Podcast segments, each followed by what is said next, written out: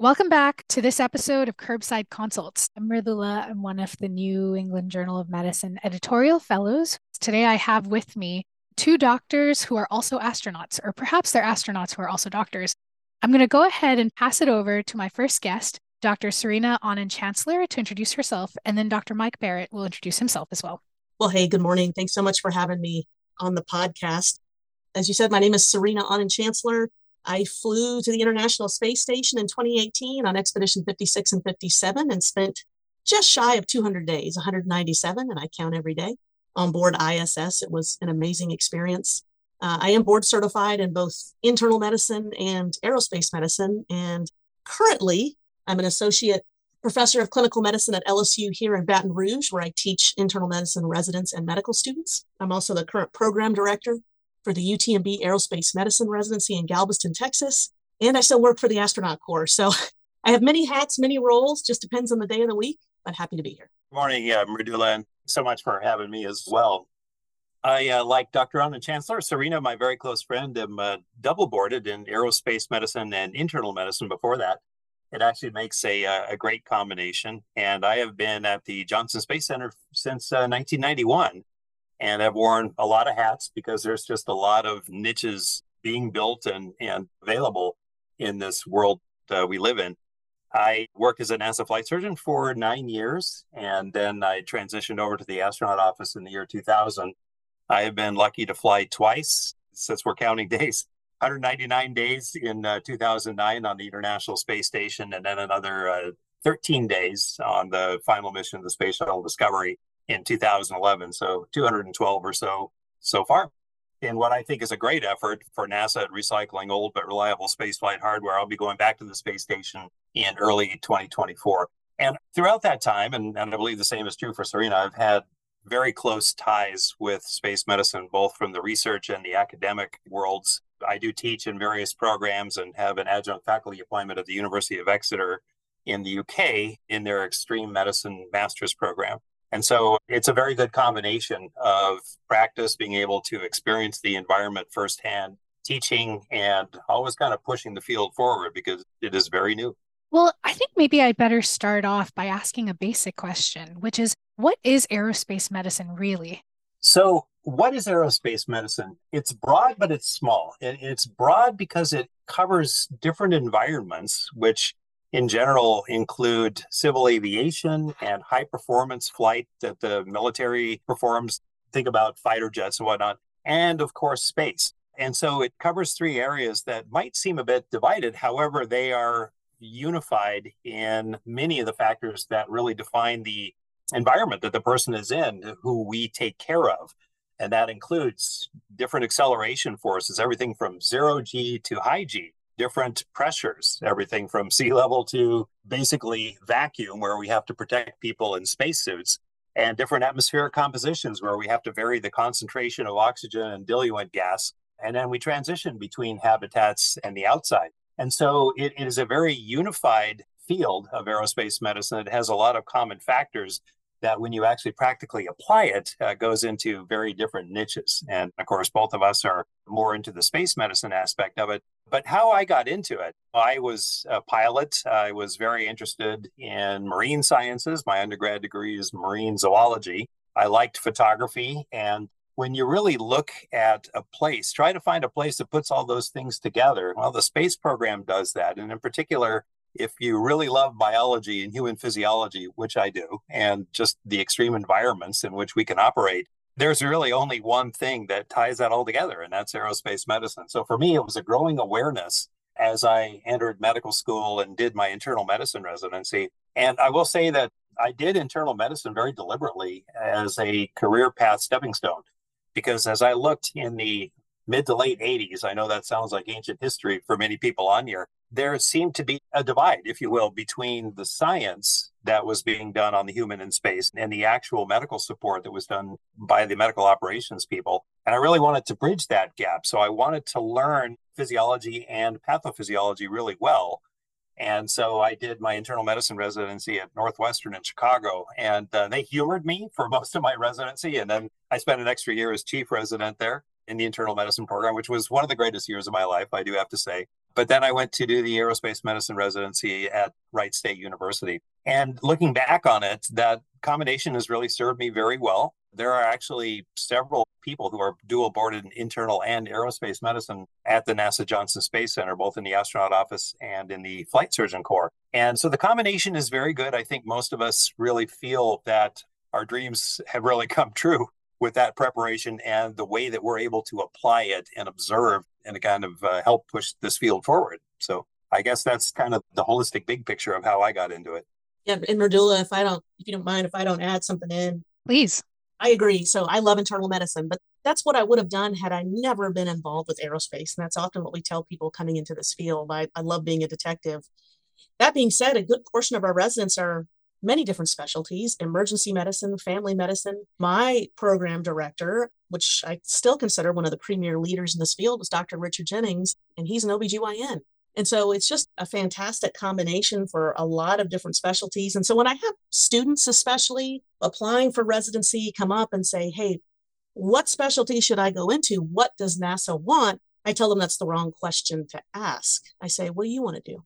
You want to be an ENT physician? Would you like to go into radiology? And we encourage them to do that because NASA needs all sorts of physicians to go into this field, even more so today than say 10 or 20 years ago, especially with the advent of commercial space and the number of people we're flying. We are flying sicker people today than we have ever flown in the past. Spaceflight is definitely one important aspect of your day to day career, but I'm sure that there's more to being an aerospace physician that goes on behind the scenes. What does your day to day really look like? Dr. Auñón-Chancellor, you mentioned rounding the hospital. And before we got started, we were talking a little bit about some of your teaching activities, Dr. Barratt. But what does a day in the life of an aerospace physician really look like?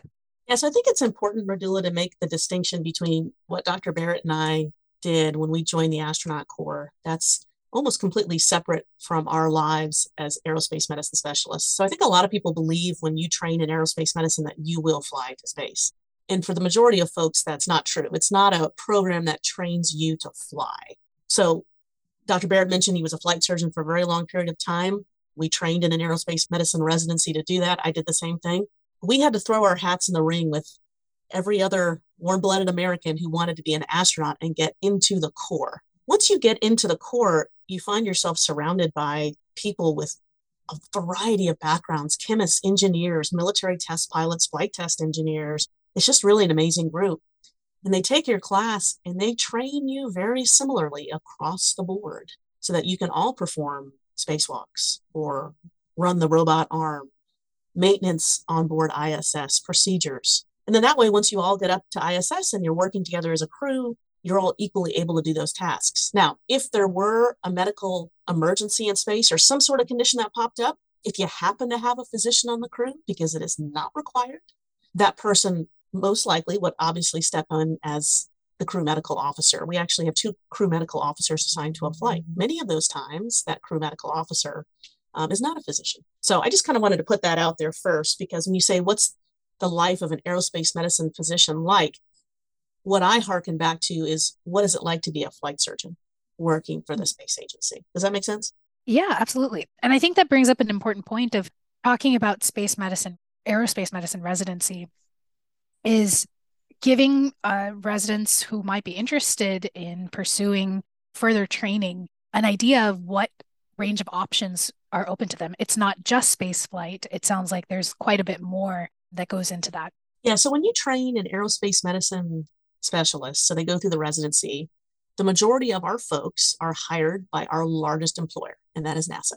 And they are flight surgeons who look after astronauts and their families years before that particular astronaut flies, in flight, and of course, post flight, as well as a host of different tasking from how do we build medical kits for Mars? How do we look at a lunar base?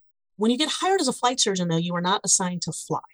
Okay, so the majority of your aerospace medicine specialists are trained to do just that provide aerospace medicine expertise for a government agency like NASA, or more so nowadays, a commercial space entity like SpaceX or Axiom or Virgin Galactic. In fact, a lot of our graduates from UTMB have gone on to be chief medical officers for many of these companies. And so, again, if you'd like to fly, what I will say is in the next five to 10 years, will some of these companies want to have physicians flying with them, even on some of these shorter missions? Yes, most likely so. We haven't seen that yet. But so the way we train our folks is to make sure that they get a broad based experience in everything from behavioral medicine of the space flyer, a lot of physiology, as Dr. Barratt mentioned. It's tremendously heavy on education and spaceflight physiology. We train them to operate in extreme environments.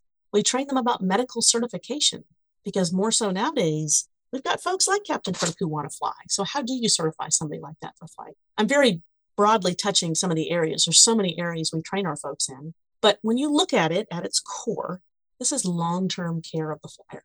So an aerospace medicine specialist doesn't just take care of somebody during the mission. Let's say it's a 12 day mission. It is a year or two leading up to flight, during the mission itself, and of course, post flight, which requires a lot of different areas of expertise. Yeah, let me add a couple of things to that as well. I absolutely agree. There's a couple of things that I want to be sure people understand. Space medicine, in particular, which we do, is part of aerospace medicine. Again, so many of the skills are transferable, but even with that, even with the new commercial entities rising, it's still a niche field. It's not ever going to be really big and it's not ever going to pay very well. When I go to my medical school reunions and I talk to my classmates, they're enthralled at what I do. And then they ask, How much money do you make? And then they just drop it like a hot potato. Typically, about half of what those who graduated with me in internal medicine is what I've made throughout my career. And that's with double boarding and, and I think fairly strong commitment to it. So let the buyer beware as they kind of approach this field. Having said that, being a NASA flight surgeon is, I will say, the second best job in the world. It is really amazing for all the reasons Serena mentioned. You are part of something really big and really amazing, and you become a subject matter expert that enables this whole effort of spaceflight exploration, moving civilization forward and potentially off the planet. And so it is all of that developing kits, doing medical research, nurturing crew members and their families. You're among the last to see your crew when they launch and among the first to see them when they land. And you see all of this in action. You work as a flight controller and mission control as part of an amazing team. And you advise the program on what we would call the most critical system in this whole effort, which is the human. And so never want to sell that short. It's a grind and there's a lot to know. And just like any other place in medicine, you could never know enough. But as people explore the field, anybody who's listening who's interested, bear those things in mind and then come forward. We will need new people. There's no question about it. That's a fascinating point you bring up, Dr. Chancellor, about space travel and space tourism. Can you tell me a little bit more about who goes into space? There has been a lot more sort of casual space travel, if you can call it that. Yeah, that's a great question because it is so predominantly in the news today. Everybody has seen that Captain Kirk recently flew at the age of 90. 10 years ago or 15 years ago, the traditional astronaut that flew into space was a professional NASA astronaut or from one of our international partner agencies. We spend years really in training before launching into space. And we nowadays, the normal duration of a mission is anywhere from six months to a year. So it's a very long period of time with a lot of tasks that need to be accomplished. Of course, with commercial spaceflight, you know, you have Blue Origin, you have SpaceX, you have Virgin Galactic, all of whom have launched paying customers or folks who happen to kind of win the golden ticket and get a ride. And so now we're faced with a group of people who maybe in the past would never have been medically certified to fly as a NASA astronaut. For example, they've had a past history of cancer, or they have current coronary artery disease, or atrial fibrillation. I mean, any number of medical conditions where maybe they're actively being treated, they're stable, obviously. So when you ask about medical certification, that's probably at the crux of a lot of discussions nowadays, and it's still actively being decided with the FAA and several commercial spaceflight entities. The neat thing about this is we are now gathering data on folks with comorbidities that I mentioned previously that we've never had before. NASA ourselves, we have flown several people with medical conditions. We haven't been terribly public about that, nor have we published it really to protect the privacy of the crew member, and we will always do that. However, we've actually gathered enough data in certain fields where we're going to start presenting this sort of medical data to the research community, to the operational community, of course, always protecting privacy, but to say, hey, no kidding, we've had five cases of NASA astronauts with atrial fibrillation or atrial flutter or some sort of other atrial arrhythmia. And it's time that the community sees that because this is really going to become predominant with commercial space. So I think the hard part is going to be wrestling all that data and putting it into a central database for, for everybody to see.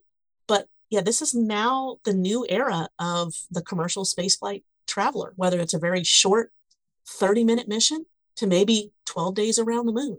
So I can't wait to see what that brings. Let me add a couple things. We play a very long game, if you will. We look at a big picture of which we see only a small part of it. And part of NASA's charter, aside from exploring and really pushing the boundaries, is to try to open up the space frontier, not to keep it as an arena that can only be entered by a bunch of elite folks who are in great shape and have high IQs. And, you know, I can tell you that I'm neither of those. Now, there are some limits and caveats, certainly, but we're having that experience right now. And it pays us forward in many different ways. It shares an experience that is just an incredible one that, that really changes your outlook on your place in the world and off the world. But it also sends a powerful message that this is really for everyone. It's not for a small group of elites by any stretch of the imagination. And it is part of this bigger picture where some point, some fraction or percentage of us will leave the earth and start living permanently outside as we colonize the solar system and potentially further. So we really have to think about that big picture. And this is just one step along the way. Well, that brings up an interesting question about sort of the kind of medical monitoring that might be required for people who, healthy or otherwise, are experiencing physiologic changes in space. We know that the loss of gravity certainly has its effect on the human body. And I'm curious to hear more about how the human changes after time spent in space. One thing about it is that you have to understand that you're not dealing with a normal human body as you're trying to make those diagnostic decisions. When you go into weightlessness, pretty much every system in your body starts changing as soon as the engines cut off and your rocket ride into orbit is done. And a lot of people think about zero gravity as a stressor on the human body, but in reality, it's a removal of all the stresses that the human body is normally challenged with on a daily basis that we have to work against. So, that gravity, for instance, pulling your hydrostatic blood column downwards all the time, and you need sophisticated mechanisms to maintain blood pressure to your brain when you go from a lying to a standing position or when you're tolerating greater loads such as higher g forces. And the same is true with your bones and muscles. They're constantly being stressed and built and rebuilt and resorbed. And it's just this wonderful equation of homeostasis that you can perturb by loading higher. You work out you get bone you get muscle. You take that away well you lose bone you lose muscle and your body doesn't really like that extra vascular capacity that you needed down on earth. And so it sheds maybe 15% of your circulating plasma volume and about 12 to 15% of your red blood cell mass. And there are similar changes in autonomic control, in the neurovestibular control. Your sense of balance basically is radically altered. So all of these things happen and change so that after you've been up there for maybe two weeks for most of the main changes, maybe six weeks for the deep neurovestibular changes, you're basically dealing with an extraterrestrial with a uh, very different set of physiologic norms.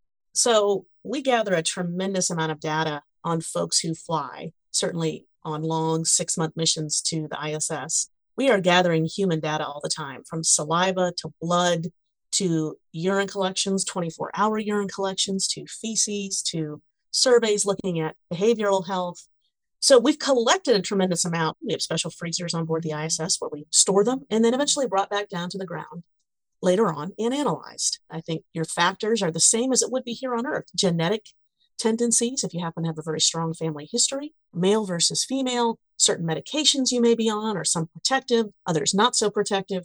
I would love to see us perform more of those diagnostics real time on board ISS. For example, bone density. Is there any way we can perform things real time to get a sense? Every crew member is different when it comes to loss of bone mineral density on orbit. And you may want to know in the middle of a one year mission how much bone density loss is occurring here? Do we need to make a change in, say, an exercise prescription or perhaps even initiate a medication? And that's where I feel that the technology has to drive us. And when I say technology, this can't be a piece of equipment or hardware that's huge. This has to be small, almost pocket sized if possible We have a lot of groups looking at that, but that's where I hope we get to because at some point we've got to begin making more clinical decisions on orbit. And we're very good with things like ultrasound. We perform ultrasound all the time and it's remote guided ultrasound and we have real time answers. But for other samples, other human samples, I'd love to see us gather more data real time so we can drive that clinical decision making. So, Mridula, I'm going to ask Mike this question only because I've never had the chance to ask him, but this is something I experienced on orbit. We talk about all the different systems that are undergoing changes and, and sort of what I call reprogramming. And so, if you think about body position sense on Earth, right, you have your visual cues, you have proprioception, right, boots on the ground, and you have your inner ear, balance. You know, it can tell you if you're pitching forward, tilting to the side. Well, up there in space, you really kind of knock out two of those three. There's proprioception, but you're floating in the middle of nowhere. So there's not one part of your body that can tell you if you're pushed down against the floor or you're touching a wall. I mean, you know where you are, certainly during daytime. But what would happen to me at night? I would wake up in the middle of the night and think I was completely inverted in my crew quarters, in my sleeping quarters. And it took a good 15 to 20 seconds for the only system I believed I had left, which was my visual cues, for my eyes to say, is there anything I can focus on in my crew quarters in the dark? Those being the lights on my laptop that would reorient me to tell me that no kidding, Serena, you're actually upright. You're not flipped upside down. That would happen about once every two weeks. A little disconcerting, but then I got used to it. So I have to ask Dr. Barratt if he experienced the same thing. It's a great question. I experienced that immediately when the engines cut off. I had an immediate sensation when we enter weightlessness that I was inverted that I was hanging upside down on the monkey bars. And that goes with that fluid shift. The uh, capacitance vasculature in your lower extremities just basically moves up to your chest and head. And it feels like you're hanging upside down. And some of that gets better after your plasma volume diminishes a little bit. And so after a week or 10 days or so, that helps. But you still have this tonic pressure, if you will, on your baroreceptors and some of the other receptors, basically above the heart, that just never goes away. And you're absolutely right. All of our neurovestibular investigations show a drastic shift towards dependence on vision for orientation. And so if you deprive yourself of vision, and the same is true when you come back to Earth, we, we see that a lot. If you deprive yourself of that vision, you have sort of this G state flashback that you're feeling like you're not in space, you're back on Earth, but wait a minute, I'm feeling this tonic pressure on some of my baroreceptors and proprioceptors in my above the heart, and I must be inverted. So I've heard that story, although you might have had it a little bit longer than some. But anytime you have somebody who's a little disoriented when they're adapting to weightlessness or when they're adapting to 1G again, turn on the lights and reestablish that strong visual. We've actually had stories of people who, even a week and a half after landing from a six month mission, would wake up in the middle of the night and perhaps they have to run to the bathroom, but they're not sure where they are because it's dark and they feel pressure on them, but they think that's the straps holding them in their sleeping bag against the wall. And they'll try to fly to the bathroom and clunk to the floor. And so we tell the spouses, be sure you turn on the light if they wake up at night. So what you describe is your version on the probability distribution of, I think, how those senses are interpreted, but really highlights the really strong visual dependence that we have and really how we deeply adapt up there. I love this stuff. I think you both have brought up some really interesting points about changes in physiology, as well as sort of adapting to the space environment and then re entry, if you will. I'm curious to hear how much of the change that's experienced in space is permanent. I mean, maybe from your own experiences or from the literature. Once you go to space and you come back, are you still the same person that you were when you left? Not according to my kids. are you talking system wise physiology versus behaviorally versus just as a human being? I guess all of those things. Oh, that's a complicated question. I'll start because I'm sure Mike is going to have a longer answer than me. But for me, as a person, I didn't come back with any physiologic changes, for example, bone loss that did not eventually return to normal. But for me, as a person, as a human, as a physician, space does put a new perspective on things. I really believe it gives you more appreciation for this planet. And a lot of people talk about the overview effect when they see Earth from space for the first time. I did not have that. What I mean when I say that is, I realized after being up there for 197 days, I had these magnificent views of Earth, views that are really hard to describe to someone unless, even with a video, it's hard to describe. What I missed was feeling Earth. It was smelling the rain, smelling the grass, feeling the wind on your face, cold winter day. Those are things you just can't mimic up there. And so when I returned home, I found that I had a much deeper appreciation for experiencing Earth. And I began to get a little bit of that before I left the planet as well. As a physician, it changed me in the sense that I feel like I spend more time with my patients. I appreciate each patient more as a person. I agree with Serena. You definitely come down with a totally different appreciation of, of your home planet when you're not on it for a long period of time. You can't not appreciate your home planet and the people who live on it much more after a spaceflight experience. You're up there, and there's typically five other people up there. The only humans who are not on the planet are you guys. And you're just in an incredibly privileged position with an incredibly rare and privileged perspective. Again, something we'd really love to share with everyone. You find out that you probably need less than you thought to get by from one day to another as far as food, consumables, hygiene, water, you know, all these different things. And you really kind of bond with your crewmates in a way that you just wish the rest of the world could do. So I'll leave that at that.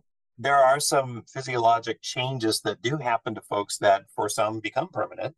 One of the things we mentioned bone density and bone loss, and it, it does appear that the bone that we maintain on board, either by some of the heavy resistive exercise we do or some of the medications like bisphosphonates that we take, might actually protect us from losing absolute density, but might actually lay down bone of a different architecture. And whether that is the same bone, the same strength, and with the same protective qualities against fractures is still an open question.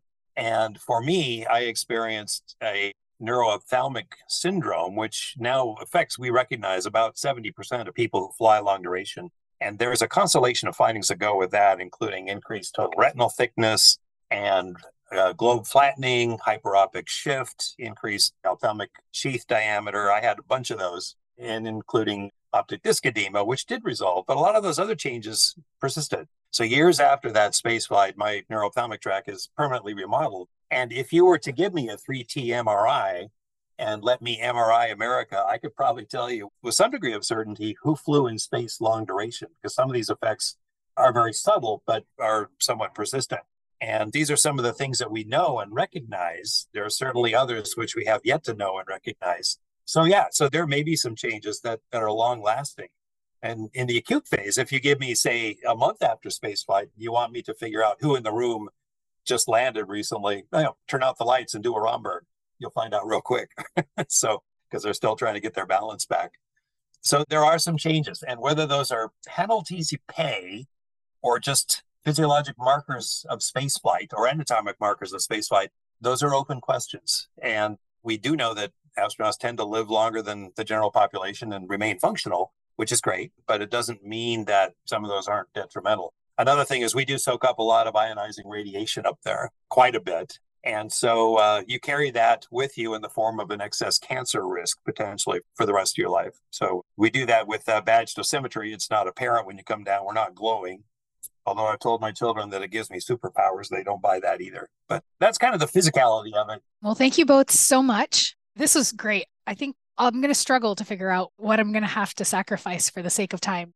I just have one question that I just personally really want to know the answer to, which is I'm terrified of the idea of C. diff or MRSA in space. So are we. So are we. Do have nasal swabs that are performed. Look for MRSA prior to spaceflight. Ideally, we don't want to launch anybody with symptoms of C. diff.